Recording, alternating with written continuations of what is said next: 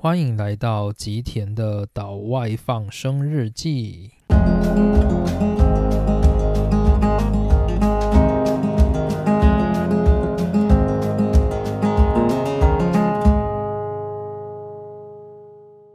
大家好，欢迎来到今天的内容。今天呢，是我们美国常春藤三大公开课之一——正义的最后一讲。那这回我们即将要进入的是公共哲学的篇章。不过在这之前呢，就是我想要再稍微谈一下我们上一回讲到的关于康德的哲学。那主要是因为上一回就是在我讲完康德的哲学之后，有些朋友就来跟我反映说，就是他觉得，诶，定言令式这一块其实讲的不是特别的清楚，到底什么样的东西叫做定言令式？然后定言令式到底有什么重要的？不过其实很简单的，就是康德他所定义这个叫做定言令式的东西，这个定言令式它就是道德的代表。也就是说，如果你今天的行为呢，它是符合定言令式的话，那你的行为就具有道德价值。大概是康德想要定义的事情。那什么样的行为它才符合所谓定言令式的规范呢？主要第一点，当然就是自律的问题，就是在康德的定义里面，你要符合康德所定义的那个自律的原则，你才具有成为定言令式的一个门票。当然，这只是入场券而已，其实还不够的。接着呢，你必须要符合康德所定义的两个原则。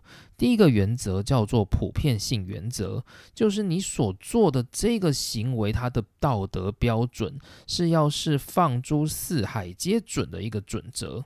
也就是说，你的这个行为，它不能只在你的这个国家、你在你这个环境、在你这个范围里面有效，它必须要是你放到这个世界也都管用的原则，这才是符合定言令式的第二个准则。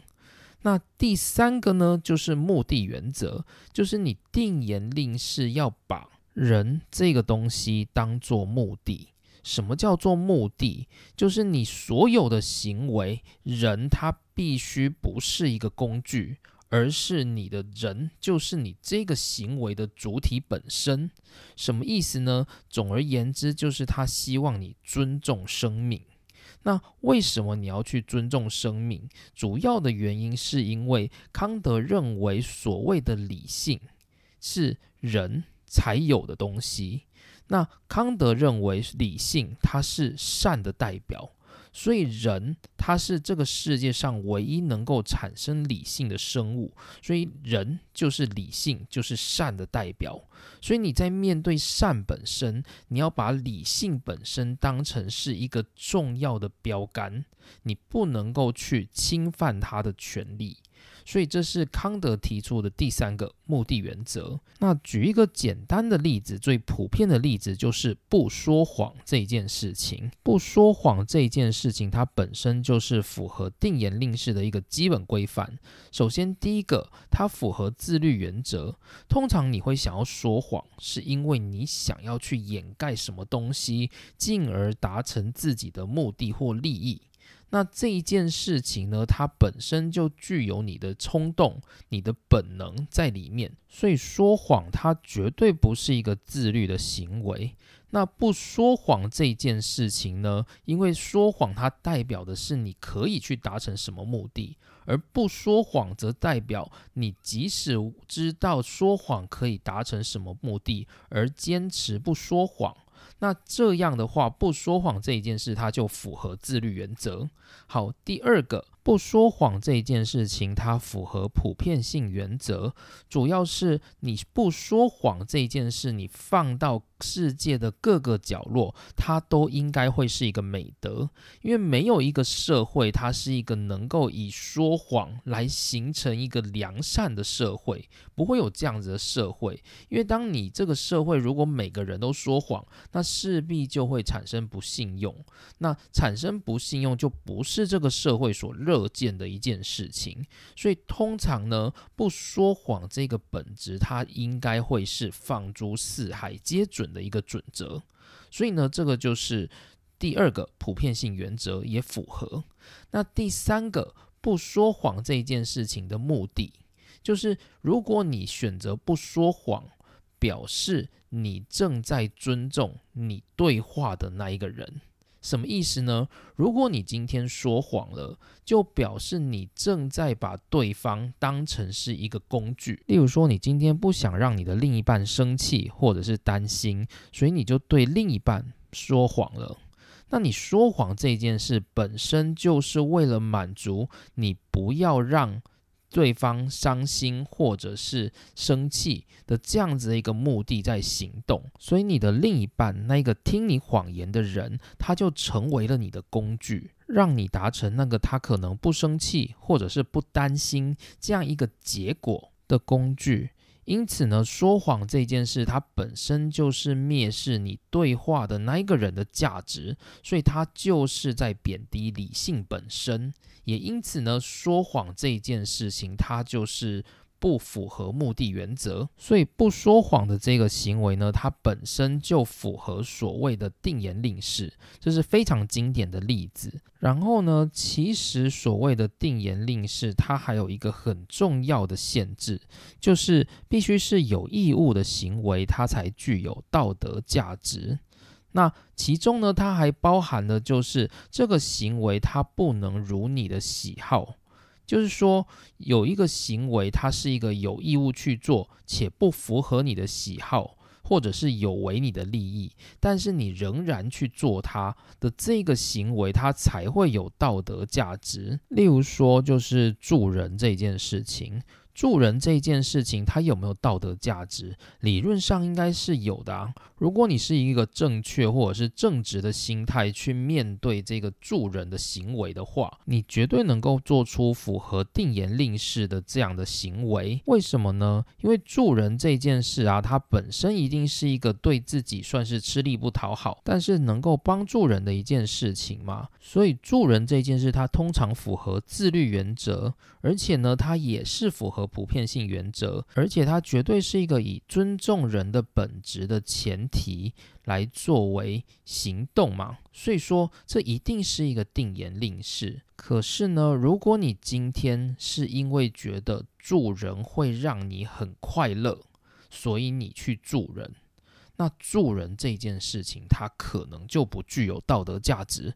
为什么呢？就是如果你今天觉得助人这一件事情很重要，而你去做它，那你做了，你并不觉得它会让你产生什么样的情绪或利益，而你去做它。那就有道德价值。可如果你今天把助人这件事当成一个能够让你觉得，诶，我今天去助人，那我就会觉得很爽，所以我才去助人。你用这样子的想法去做助人这件事情的时候，你就会发现，因为它是你喜欢。你觉得做了会快乐的事情，当你产生这样子的信念的时候，你在做的时候，它就变得没有道德价值了，因为你。做了这件事的时候，你是为了让你的脑里产生快乐的感觉而去做助人这件事。那这个行为呢，它就跟你肚子饿，然后你今天想吃鸡排，所以去买鸡排的这样子的一个本能的行为是一致的。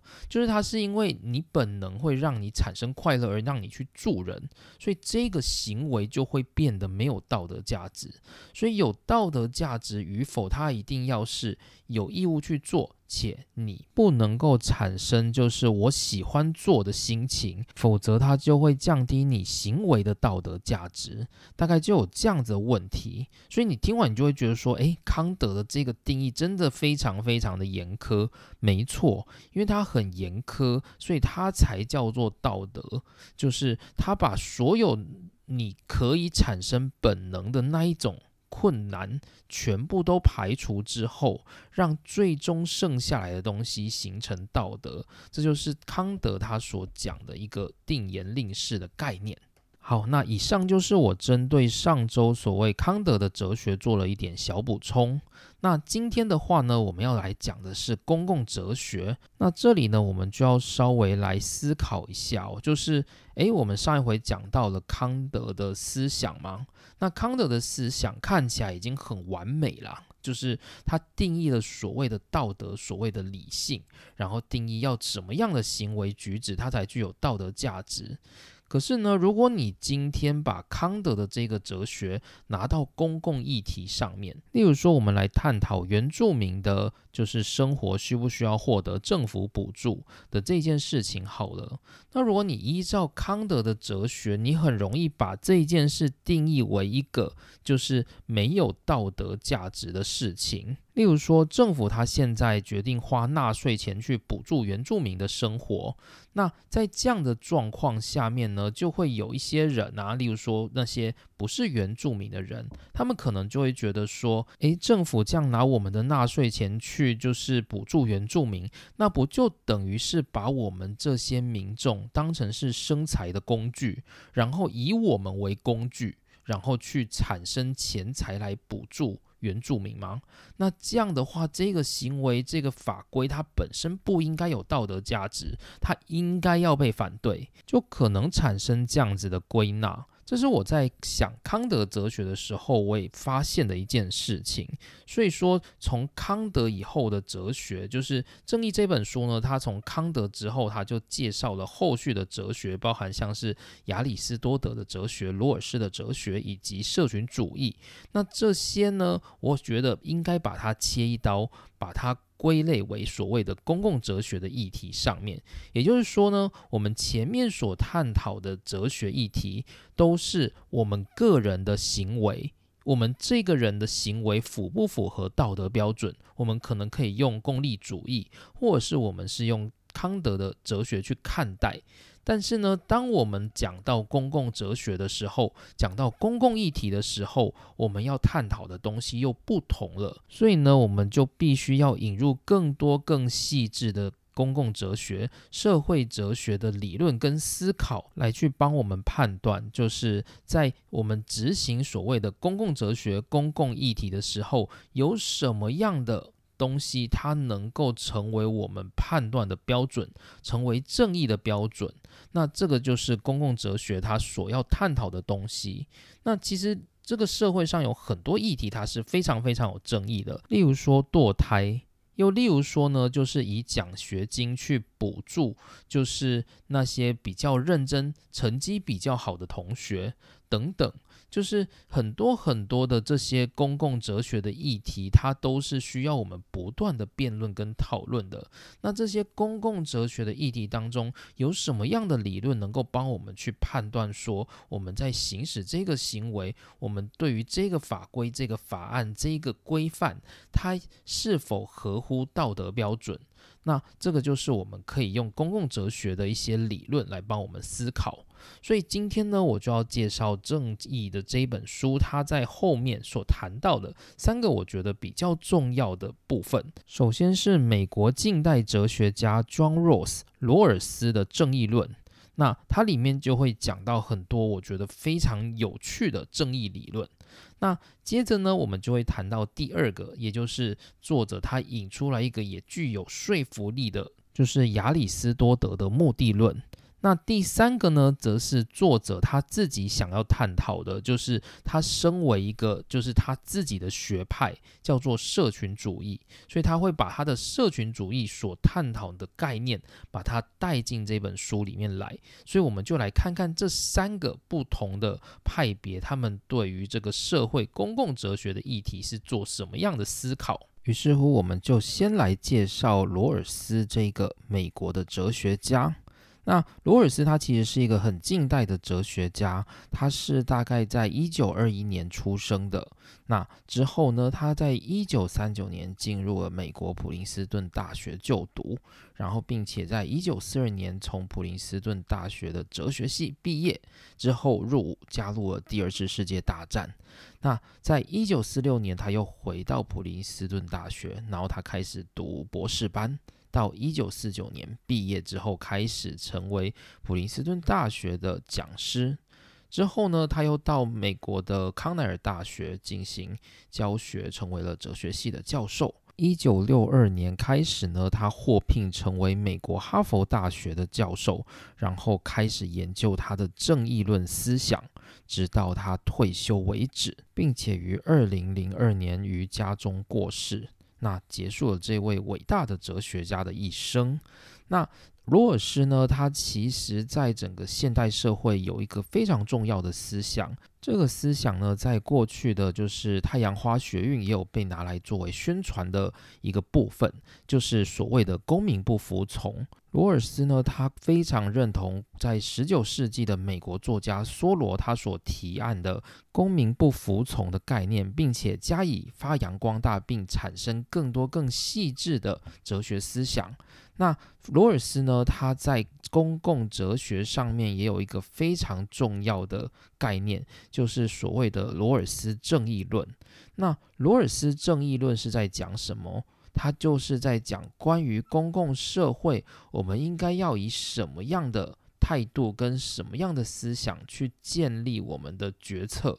才能够去达成所谓的社会正义。如果要用几个重要的名词来去概括罗尔斯的正义论，那大概就是所谓的无知之幕以及正义两原则这两个重点。那这两个重点呢，它构成了罗尔斯的所谓的社会的良善。也就是说，你如果遵循着就是罗尔斯他所提出的这个无知之幕以及社会两原则的概念，你就有办法去建立一个良善、符合社会正义价值的社会。那这是罗尔斯的主要思想。那我们再来讲关于里面的细节。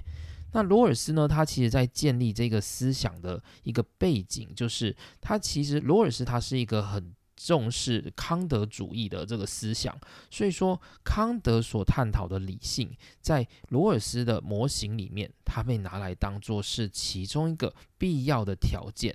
那罗尔斯他的正义论的出发点其实是这样。就是我们在做各种公共决策时，例如说像美国嘛，它可能就会有很多的人种问题，有白人，然后有黑人，然后或者是有亚裔或者是拉丁裔。那这些人呢，每个人的出生都不是他自己能够选择的，当然也包括贫富啊，或者是就是人有聪明啊、才智的资质上的差异等等。那这些东西呢，因为都是我们可能天生的。与生俱来的，所以它产生了人们先天上的各式各样的差异。那我们在探讨一个社会正义的时候，我们是不是应该把这些差异都纳入考量，去归纳出一个正义的公约数？那当我们有这个正义的公约数，我们才有办法去建立一个良善的正义的社会。那这个是罗尔斯他在思考的主要背景。那这里你有没有发现，就是这样子的一个概念，它很像以前某一个很重要的学说？没错，那就是卢梭的社会契约论。他是法国的哲学家卢梭在一七六二年所提出的一个概念。那这个概念呢，它主要就是在说，我们的社会应该是一个契约的概念。就是我们的社会呢，之所以成为社会，它应该有一个来自非常非常古老的、非常原始、自然的一个社会契约，而那个社会契约呢，它保障了我们所有人的权利的公约数。那曾几何时呢？就是这个社会出现了君主，出现了贵族，然后开始会剥削那些比较底层的人。那也在这个时候呢，社会产生出了阶级。很多人处于社会，但是却没有办法获得幸福。因此呢，在就是启蒙时代的时候，卢梭才提出所谓的就是社会契约的思想，要告诉大家，或者是告诉人与人，告诉贵族，告诉君主，就是我们的社会之所以能够成为一个良善的社会、正义的社会，那是源自于我们人与人之间古老的社会契约，一个假想的契约。而我们因了这个契约，它保障了我们。每一个人的权利，我们才能够在这个社会良好的活下来。也因此呢，我们要做的就是去重视每一个人，保障每一个人该有的基本权。那从那个时候开始呢，就是各个哲学家就开始寻找所谓正义的原型，就是一个真正的正义，它应该具备什么样的形状？那如果我们知道那个正义该是这样的形状，那那个正义它才能够成为就是在社会契约论所定义的那个原始契约它该有的样子。所以在康德的思想里面，康德所提出的那个理性的概念，其实它就是一个很明显的社会契约。就是如果每个人都去重视这个理性的准则的话，那这个理性的准则它就能保障每一个人都在自己有限的范围里面行使自己的权利。然后成为一个良善的社会，就是康德他在历史上其实就是非常非常喜欢卢梭的这个社会契约论的。就是我们上一回有提到嘛，就是康德他很喜欢在就是每天固定时间到城里面去散步。然后呢，根据康德自己的日记介绍，他有一天忘记去散步了。他忘记了，就是以康德如此自律的人，他竟然会忘记他要去散步。那原因是什么呢？康德他在日记里面写下，他就是为了看社会契约论，所以他才看到就是废寝忘食，甚至连他的就是该做的每天的工作都忘记了。就这是康德他对于社会契约论的一个执着。好，那所以罗尔斯呢，他又继承了康德的这个思想，他继承了康德这个理性的思想，也因此罗尔斯的模型里面，他就像是卢梭的社会契约论一样，他在寻找一个最大的正义公约数。那怎么建立这个公约数呢？于是第一幕就是无知之幕就慢慢的升起来了。罗尔斯的正义论，它其实是一个思想实验，它的意思是在告诉大家说，当你在进行一个公共议题的探讨的时候，你怎么去思考？当然，他的正义论里面有设计了非常非常多的前提，来去达到他所谓良善的正义的社会。那些前提呢，他非常的理想化。但是他也因此去要求那些在思考公共哲学议题的人，他必须要有这些理想的特质，他才能够把社会的正义推到良善的位置。那他主要的假设是说，在这个社会上，每一个人他的思想都是有被教育过的，他都是懂得去判断是非对错的人，就是。你如果要去形成一个良善的社会，你不可能就大家都是一些没有知识的野蛮人嘛？不可能，大家都是流氓，大家都只是一个只要我爽，有什么不可以的这样的人。这个社会要推向良善，那些每一个人都必须要有是非判断的能力，要有就是能够去思考这件事是否真的符合正义的这样的能力。然后呢，他们不能有双重标准，就不能觉得就是以自我为中心。接着呢，我们就派出一些人，他到就是例如说像议会好了。那他们就到议会去来讨论我们的社会要形成什么样的公共决策。那这个就跟我们一般的社会很像嘛。我们社会也是选出所谓的议员，然后到立法院去开会，然后产生法律。那这些法律呢，依照这些立法者的经验，或许有机会成为所谓的公共社会正义。这样子的概念，那所以呢，罗尔斯的思想也是，他就是派出了社会上一些就是非常专业的、具有判断力的人，集结到议会来进行开会。那到这些议会来开会的时候呢，接着重要的点就来了，罗尔斯的就是正义模型的第一个。就是要升起一个无知之幕，无知之幕就是一个你完全不知道任何资讯的一个帷幕，它把你包起来。就是每一个要讨论公共正义的人，他们都进到无知之幕里面。那无知之幕，它会把你所需要的资讯全部包起来，所以你会开始不知道你所属的资讯到底是什么，什么意思？例如说，我今天如果是白人。那我在做决策、公共正义的决策的时候，我是不是会偏袒向白人方？为了要维护我自己的利益，那无知之幕的目的就是要让我不知道我是白人。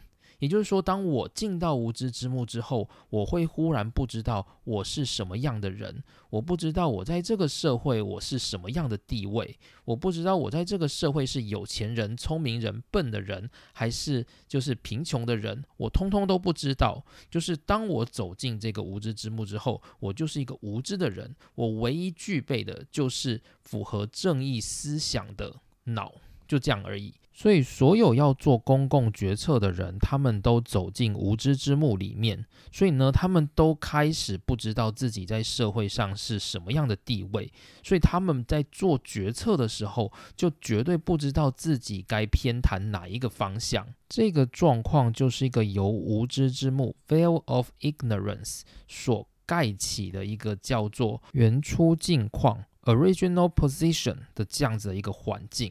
那每个人就在这个环境里面去做出公共决策。那这个想象呢，你可以把它想象成有一群天神，然后他们被派下凡间，要组成一个社会。那那些天神呢，他们必须在天国的时候就先讨论好，他们在凡间要建立一个什么样的社会。那但是呢，每个天神当他下凡的时候，他会变成白人，变成黑人，变成穷人，变成有钱人，都是没有办法选择的。那这些天神呢，他们在讨论这个社会的契约的时候，他们会用什么样的想法去思考？这个就是原初境况要建立的一个环境。那第二个呢，罗尔斯他就带入了每个人他必须具备的思想。就是在这个原初境况的人们里，他们必须要具备的脑是什么样的思想？这个思想呢，必须符合所谓正义两原则。这些原初境况里面的人，他们要根据正义两原则来。对公共决策做出最佳的公约数。那这个正义两原则呢？第一原则是每一个人对于自己的基本权利、自由都有足够平等的主张权，就是不会有人想要牺牲自己的自由，所以大家会积极的去探讨跟主张自由的扩张。那那些自由呢，包含所谓的政治自由、良心。宗教解社自由、人身自由、法治的权利等等，就是每个人都会努力的去争取自由。因为当这个无知之幕拉起的时候，你不知道你到底是白人还是黑人，还是有钱人，还是就是穷人。如果你今天在定义这个决策的时候，你一味的想要就是。把有钱人的税加得很重，加得很重，结果无知之幕拉起来，诶，你发现你是有钱人，那你就亏了嘛。所以就是类似这种感觉，就是每个人呢，他们都是具有能够捍卫自己自由的知识。那第二个正义原则是，就是对于社会经济的分配，职业公职应向大众开放，然后以最劣者作为最大之优惠。就是这些原初境况的人们，他们在分配就是社会正义的时候，会具有特定的模型。例如说，他们今天在探讨说，诶，最劣这个社会上一些弱势的人是否需要补助的时候，他们会毫不犹豫的去决定让这些社会的最劣者去补助，因为他们不知道他们今天无知之幕拉开的时候，他们会不会是最劣势的那一个人，所以他们在做分配的时候，会尽可能去包含所有的族群，这个就是无知之幕底下的正义两原则。那罗尔斯认为呢，只要具备这样子的一个环境，我们最终一定会导向一个良善的社会。这个社会呢，它会创造出一个人与人之间的公约数。那个这个就是罗尔斯他的正义论思想。那当然，他的正义论思想呢，就是也有引来很多人的批评。有些人认为说，就是如果是他把所有的人的那种资讯全部都抽离。就是每个人他都进到无知之幕里面嘛，所以你不知道你是白人，你是黑人，你是有钱人，或者是你是美国人，你是亚洲人，你什么都不知道的状况下去做各种公共正义的决策，那你决策出来的东西会不会就是一个冷冰冰的、没有任何背景的正义？那但是呢，社群主义者会认为说，所谓的人呐，就是我们每个人，他其实背后都是有我们的家人。有我们的社群，有我们的群体去支持我们的。而当我们没有去考虑这些东西的时候，我们如何能够创造出就是温暖的、符合人性的决策呢？那这主要是就是针对罗尔斯的正义论所做的批评啊。那不管怎么样，就是罗尔斯他提出的就是一个这样的思想，他有一个原初境况，然后有一个正义两原则，依照这两者，罗尔斯认为他能够去决策，创造出一个良善的、具有公共正义的社会。好，那这就是罗尔斯的思想。那罗尔斯的思想呢，他在就是《正义》这本书里面，他也有讨论到所谓的无知之幕，但他的篇幅没有康德介绍的那么详细。所以如果大家有兴趣的话，可以自己去 Google 所谓的无知之幕，可以再看到一些更多罗尔斯对于无知之幕底下的设定。好，那这是第一个学派，就是罗尔斯他讲到的正义论。那我们没有办法去评论说罗尔斯他提的这个正义论是不是对的，但是我认为它就是一个符合社会正义的模型。就是如果我们遵循了这一个道路去走，我们或许能够去达成所谓的社会公约数。那罗尔斯他想要告诉大家的就是这件事情。好，那第二个呢，我们来看一下亚里士多德的正义。那亚里士多德的正义呢？他其实跟就是前面所讲的不一样。应该说，亚里士多德他其实是一个非常非常古老的人了嘛，所以在他那个时代呢，他所探讨的正义，相较于就是我们现在所探讨的正义，他会来的单纯，但是也会比较有实用价值。我们先前讲到，康德认为的正义是理性。就是康德认为人是理性的动物，所以我们的一切的出发点要从理性出发，以理性去找到一个真正的社会公约数。但是在亚里士多德的时代，他的观念不是这样子的，他认为这个自然是一个存有的自然。就亚里士多德他是一个非常。就是博学的人嘛，就在那个时代，亚里士多德他有很多很多的学问，像是他有科学的学问，他也有研究数学，然后甚至他非常著名的是关于他的形而上学，他的逻辑学，他去探讨就是在这个世界的本质是什么。那所以亚里士多德呢，他非常重视的一个点就是事物的本质。所以，对亚里士多德而言，他认为所谓真正的良善，在于它的目的，就是一个真正的善，它该有的形状，不是康德所说的理性，而是一个叫做目的的东西。什么意思呢？就是如果你今天要行使出最绝对的良善，那你就要展现你的目的。例如说，一个杯子，杯子的目的是什么？是拿来喝水。所以，如果你今天买了一个杯子，然后你没有拿来喝水，你觉得诶这个杯子好漂亮，你把它拿来展示了，那这时候呢，杯子就没有产生它应有的那个目的，所以这时候呢，这个杯子它就没有办法产生良善。那如果你今天拿这个杯子去喝水了，这个杯子它获得了它与生俱来的目的。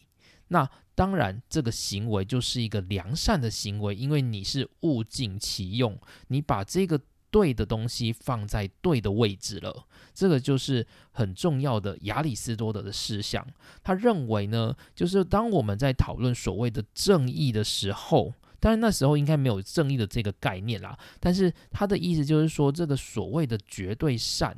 绝对是一个，就是你必须要能够物尽其用的这样子的一个概念，才叫做善。所以亚里士多德的正义就是物尽其用，就是你必须要做出符合他的目的的。这样子的行为才是善的行为，才是正义的行为。所以亚里士多德就会问大家说：大家认为什么样的人他才能够成为政治人物？亚里士多德回答的是：那些对社会最有贡献的人。亚里士多德说：城邦的目的和终点是美好人生，社会生活的架构与组织是为了达成那些目的的手段。也就是说呢，我们之所以有社会，是为了实现我们幸福的人生。那幸福的人生从何而来？就是来自于贡献。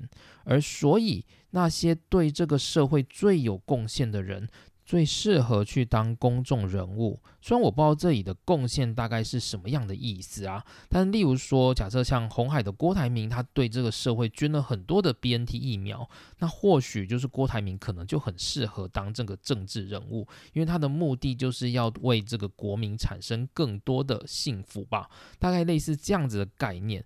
那所以呢，亚里士多德他认为，当我们在探讨所谓的正义的时候，我们要去看他的目的，就是我们必须要知道它的目的到底是什么，才能够决定这个东西它是否是正义的。那在正义》这本书里面，他讲到我觉得很重要的一个例子，就是同性婚姻。它里面讲到说，就是同性婚姻，它的这一个就是决策到底是否合乎公共正义，就是政府它是否应该去就是建立同一性婚姻的这个系统。而不是就只是维持目前所谓的男女的异性婚姻。那例如说，我们用就是功利主义的想法来讲好了。功利主义呢，它主张的是幸福的最大化。那过去其实我们例如说像台湾好了，同性婚姻也有做过公投嘛。那他做过公投的时候，是不是反对者大于就是支持者呢？是的，所以这样子看起来，你就可以觉得说，好像是多数人都是反对同性婚姻的嘛。那所以呢，如果依照功利主义的立场，他就会说，幸福的最大化就是满足多数人的思想。所以呢，同性婚姻不应该被建立，因为多数人都是反对的。那这是功利主义的思想。可你怎么想，就觉得很奇怪啊？为什么多数决可以去决定他人的权利呢？那有没有什么更适合的道德判断呢？当然，这书里面没有讲啊。就是如果大家有兴趣的话，大家也可以，例如说用刚刚我们介绍的罗尔斯这个原初境况来思考一下：如果今天你进到原初境况，你会不会希望同性婚姻被建立？这是其中一个观点。好，那接着呢？如果是按照亚里士多德的思想，他会告诉你什么？就是如果政府他去就是创造同性婚姻这个制度，到底合不合社会正义？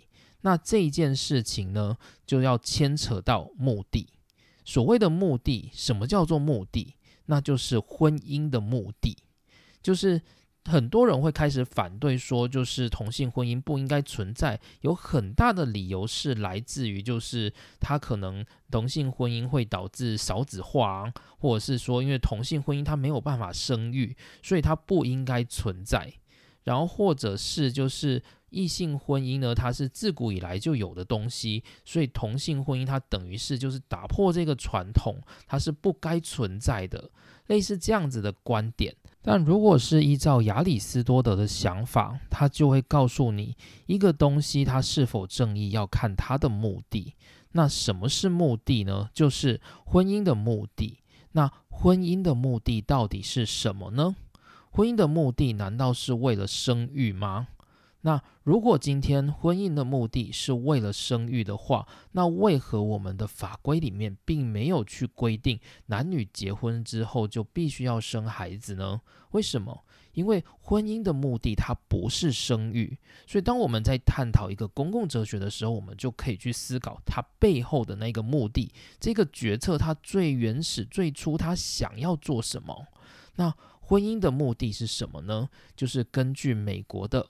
大法官马歇尔他做了这样子的宣告，就是现代社会我们会看到有人结婚嘛，那结婚之后你会有什么好处？你在政府所规范的这个结婚的系统里面，你可能会有一些免税啊、减税的一些制度。或者是你能够享受，就是跟对方共享，就是医疗或者是相关的福利、继承的福利。为什么呢？就是你在结婚之后，你会获得的都是这些好处，而不是要求你要做什么义务。那原因是什么？就是根据美国大法官马歇尔的讲法，结婚的目的在于它是一个奖励，奖励什么？奖励两个相爱的人，他们能够在一起相互扶持、照顾彼此的一个承诺，就是马歇尔他认为婚姻的目的是一个奖励。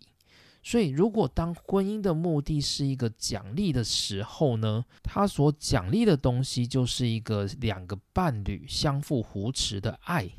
那既然是爱的话，那同性跟异性又为什么会有差别呢？就是。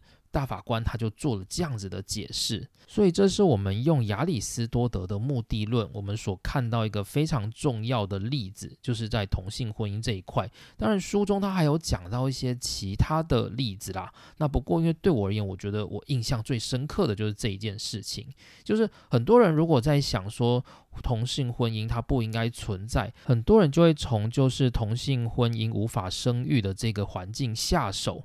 可是呢，这样其实是站不住脚的。原因是因为我们目前的异性婚姻也没有规范说一定要生孩子的这件事情嘛。那所以说，通常这个社会他在反对同性婚姻，多半都是来自于自己觉得不舒服。我认为目前的同性婚姻的反对立场大概都是这样子，就是你很难觉得想象，就是在街上有一些同性他们相互的亲吻、拥抱、牵手走着，就是大部分人可能会自己从心里感受到不舒服，然后他就觉得去反对。那当他反对的时候呢，因为他讲不出他的理由，所以他可能就会说：“哦，那是因为反如果是同性婚姻的话，就无法生孩子啊之类的，用这样子的理由去就是搪塞他内心那一个就是他自己觉得别人不应该让他不舒服的这个想法。但如果我们深深的去思考所谓婚姻的本质的话，或许我们就能够找到更理性、更符合社会正义的一个解法。”好，那以上就是我在本集所想要讲的第二个部分。那第三个部分的话，我们就带一下最后关于社群主义的一些思想。那主要的原因是因为呢，这一本书的作者，也就是麦克张德尔教授，他其实也是一个非常坚实的社群主义者，所以。麦克桑德尔教授，他其实内心所期盼的思想是导向社群主义的。社群主义的开创是来自于近百年的美国哲学家与教育家。约翰·杜威博士 （John Dewey）。那杜威博士是谁？他其实是一个非常非常有名的教育家。那基本上呢，在民国初年，你所看到那些五四运动的要角，很多都是来自于很多都是来自于杜威博士的指导。例如说，最有名的大概就是胡适先生吧。然后也包含像是蒋梦麟，那这些都是过去在国民政府时代非常知名的教育界的人物。那他们在美国留学的期间，其实都是师从杜威这个就是非常有名的教育家。那我们来讲一下关于社群主义，他想要告诉我们什么？社群主义的观点其实是这样，就是我们在探讨一切自由道德的本质的状况下。我们都不得不去讨论所谓的社群义务。在《正义》这本书里面，他有提到说，每个人自出生起就背负着某种社会身份，例如说他的国籍、他的家庭背景是贫还是富，或者是他是什么样的城市居民、什么样的社群，也继承了这个社群的正当期望、正当义务，每个人的道德特殊性。意思就是，当你在出生在这个社会上，例如说你可能是华人，你可能是台湾人，你可能是台北人，你可能是就是某一个阶层的分子，那你可能在某一个学校、某一个区域里面生活着，而这些背景都造就了现在的你，也因此呢，你的道德其实还包含了某些你对于社群的义务。所以呢，麦克桑德尔教授他在书里面就提到，就是社群主义认为，就是我们的人有所谓的先天的道德性，包含第一个叫做自然责任，也就是它有普适性，不需经过同意，例如说像是说谎这一类的事情。那第二个有所谓的自愿义务。就是有些道德的东西是你不需要一定要去做，但是当你主动去做的时候，你就产生了就是道德性。那第三个就是团结义务，而这一个是其他的一般的，例如说像自由主义或者是罗尔斯的正义论、康德的正义论所没有提到的部分。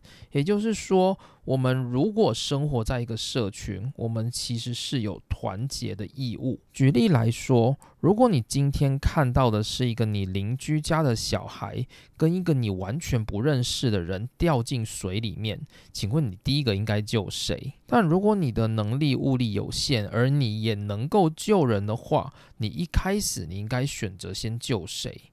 依照社群主义的概念，他就会认为你应该要去救你邻居的小孩。为什么？因为他跟你所属同一个社群，至少跟一个你完全不认识的人相比，你的这个邻居的小孩，他和你是所属同样的社群，所以你必须要有所谓的团结义务。所以，我们再回到就是之前我们有提到，就是康德的，就是概念嘛。例如说，康德他在讲道德的时候，他并没有所谓这种团结义务的概念在里面。像我们上回有提到，如果今天你的哥哥犯错了，那他可能犯法，然后他有一天就忽然来你家中躲起来嘛。那如果这时候呢，刚好有警察上门，那他就问说：“诶，你有没有看到你哥哥？你哥哥他目前是现行犯，我们需要拘捕他。”那这时候呢，你可能会想要去保护你的哥哥吗？但是如果是按照康德的概念，他就会告诉你，你不能说谎，因为说谎是一个。非道德的行为，不说谎才是普世价值。所以在面对警察的时候，如果你持的是康德的观点，你是没有办法对警察说谎的。可是，在社群主义的概念里面，他会告诉你，社群主义它包含了你的团结义务，也就是说，你的哥哥跟你是属于同一个社群，他们跟你是同一个环境下长大的人，他跟你有血缘关系，这些东西都造就了现在的你，所以你对你的哥哥需有保护的义务。这个是理所当然的，所以在社群主义的观点里面，他会认为你保护你的哥哥是天经地义的。当然，虽然说这个道德性或者是你保护你哥哥是否有犯法，这是另外一回事。但是对社群主义的人来讲，他会认为说你对你哥哥进行保护，那是理所当然的事情，因为那是你的团结义务。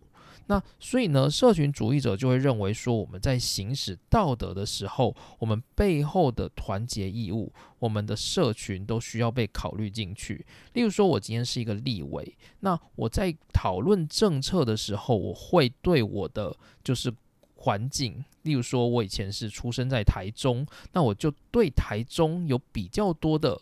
支持跟保护，又或者我可能过去是农民起家，所以说我就比较支持保护农民，因为这是我起身出来的社群，这是我必须要有的社群义务。而当我实现这些社群义务的时候，其实我也在实现道德，这是社群主义要说的一个讲法。那我觉得社群主义还有其他一些应用啊。那我自己个人觉得比较就是让我有一点点惊奇的部分，例如说像是我们有所谓的累进税率嘛。就是例如说，我们现在有些人他可能薪水没那么高，所以他缴的税就没那么多。那有些人呢，他赚比较多钱，例如说他可能在半导体业上班，所以他就缴比较多的钱。那有些人会觉得说，诶，为什么我在半导体业上班，我赚的多，我就要缴比较多？这些。这我选半导体业是我自己选的，又不是别人帮我选的。那些薪水很低的人，他们当初也可以去选择读半导体，然后在半导体业上班啊。就会有些人可能会抱着这样的想法，但是呢，这其实里面就涵盖了社群主义的概念。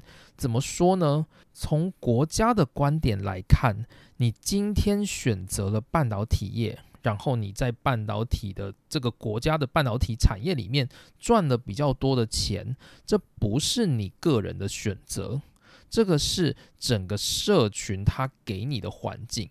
怎么说？如果你今天出生在一个半导体比较不强的地方，例如说你可能出生在就是。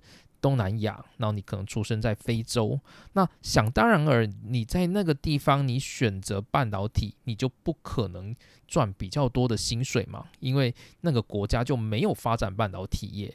所以你今天在你这个国家能够选半导体，并且在半导体产业赚比较多的钱，那不是你自己的选择，也不是你的贡献，那是这个国家这个社群去创造出半导体。繁荣的这一个产业，所以让你能够选择半导体，并且进入半导体业工作，赚比较多的钱，所以理所当然的你就应该缴比较多的税，因为你产生比较多的钱的这一件事情呢，它是这个社群支撑你而成的。大概是这样的概念，所以呢，本书的最后面，它就是用社群主义做一个比较隆重的结尾，就是对于作者而言呢，他告诉大家他反对自由主义，他认为在自由主义的背后，我们还要探讨的是我们的。国家、我们的环境、我们的社群的义务，那这些呢，才是让我们的道德性能够更站得住脚的一个很重要的特殊地位。那这感觉其实就很像，例如说我们中国古代，例如说春秋的那些思想家嘛，例如说像墨家，他就比较主张的是兼爱，也就是说任何人你都要保持平等的爱。但是儒家的观点会认为，就是。爱是有分别的，你的父母、你的亲人跟外面不同的人，他必须获得不同的爱。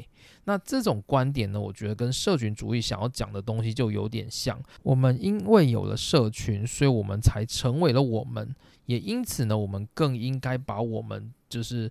贡献给社会这个心多放一些在我们的社群上面，这个是社群主义者所要告诉大家的事。好，那最后再说我自己的想法好了，就是对我而言呢，我。不是那么喜欢社群主义，因为所谓的团结义务其实都不是我们自己选择的，它是违背我们的意识的。那我个人是比较信奉，就是康德所提倡的自由的观念，就是我们所选的、我们自律的才是自由，才是真正符合道德标准的事。就我觉得啊，康德他是一个把就是自由意识发挥到极限的一个人啊，就是。例如说，他有一个很重要的教育观点是，父母他在教育孩子的时候，他必须要保证孩子能够获得足够的教养，并且要尊重孩子。然后呢，就是把教育孩子视为是自己的义务，而不是一个恩赐。那主要的原因是因为孩子的诞生。不是孩子自己选的，所以在法的原理上面，你让一个人去做他在思考上完全没有选择的行为，就是一种强迫，它就是一种在违反人身自由的行为。所以生孩子，把孩子生下来这件事情，他如果从法的原理上面来看，它是一个就是不符合人身自由的一个犯法的行为。就是在法的原理上看起来是这样，但是实质上这是没有办法的嘛，因为这就是生命的繁衍就是这样子。那所以呢，康德会认为，因为父母他们把孩子生下来是一个先天的犯法行为，也因此呢，父母他对孩子要有教育的义务。这是康德的概念，就是他把人的自由意识发挥到非常非常的极致，极致到就算连是生孩子这件事情都变成是一个犯法的事。那对我而言，我是非常喜欢这样的学说的。那主要的原因是因为我觉得很多时候呢，我们的人生都是由一些我们无法选择的事情所产生的，而我们的社会要把我们用一个团结的义务。强加在我们身上的时候，有时候呢，我觉得对于对于那些没有选择权的我们是很不公平的一件事。所以我在就是留学的意义的那一个篇章里面有提到说，就是为什么要选择去留学，那也包含了就是让我们去吸收到不同社会的价值观。因为当我们去留学选择留学的时候，我们就在做选择，我们可以就是跳脱出那个原本强加。在我们我们所不能选择的那个社群的义务。那我们来到新的世界里面，我们能够感受到这个新的世界它有什么样新的义务。那你就会知道说，就是我们的人生，它不是只有你过去的那个社群义务才是合理的，也包含了其他社会的社群义务，也有可能是更合理的存在。也因此呢，我个人是比较反对社群主义的概念呐，就是。我比较喜欢的还是康德跟罗尔斯所建立的那一种很纯粹的自由主义，因为我们只要根据这样子的普世价值往前走的话，其实我们的人生就会有很多很多的选择。那这样的话，我们的生活也会更自在一些。就对我而言，我会觉得人生已经是这么辛苦的东西呢，我们何苦再去建立一个团结的义务？来让我们执行，让我们的人生更挚爱难行呢？这是我自己个人的想法。那今天的主题，我们就会把正义一场思辨之旅的这一个篇章告一个段落。下一回我们要开始来讲的是常春藤三大公开课之二的生与死。那就待下回我们再继续来探讨关于哲学的问题。那今天内容就到这边，谢谢大家收听，我们下次见，拜拜。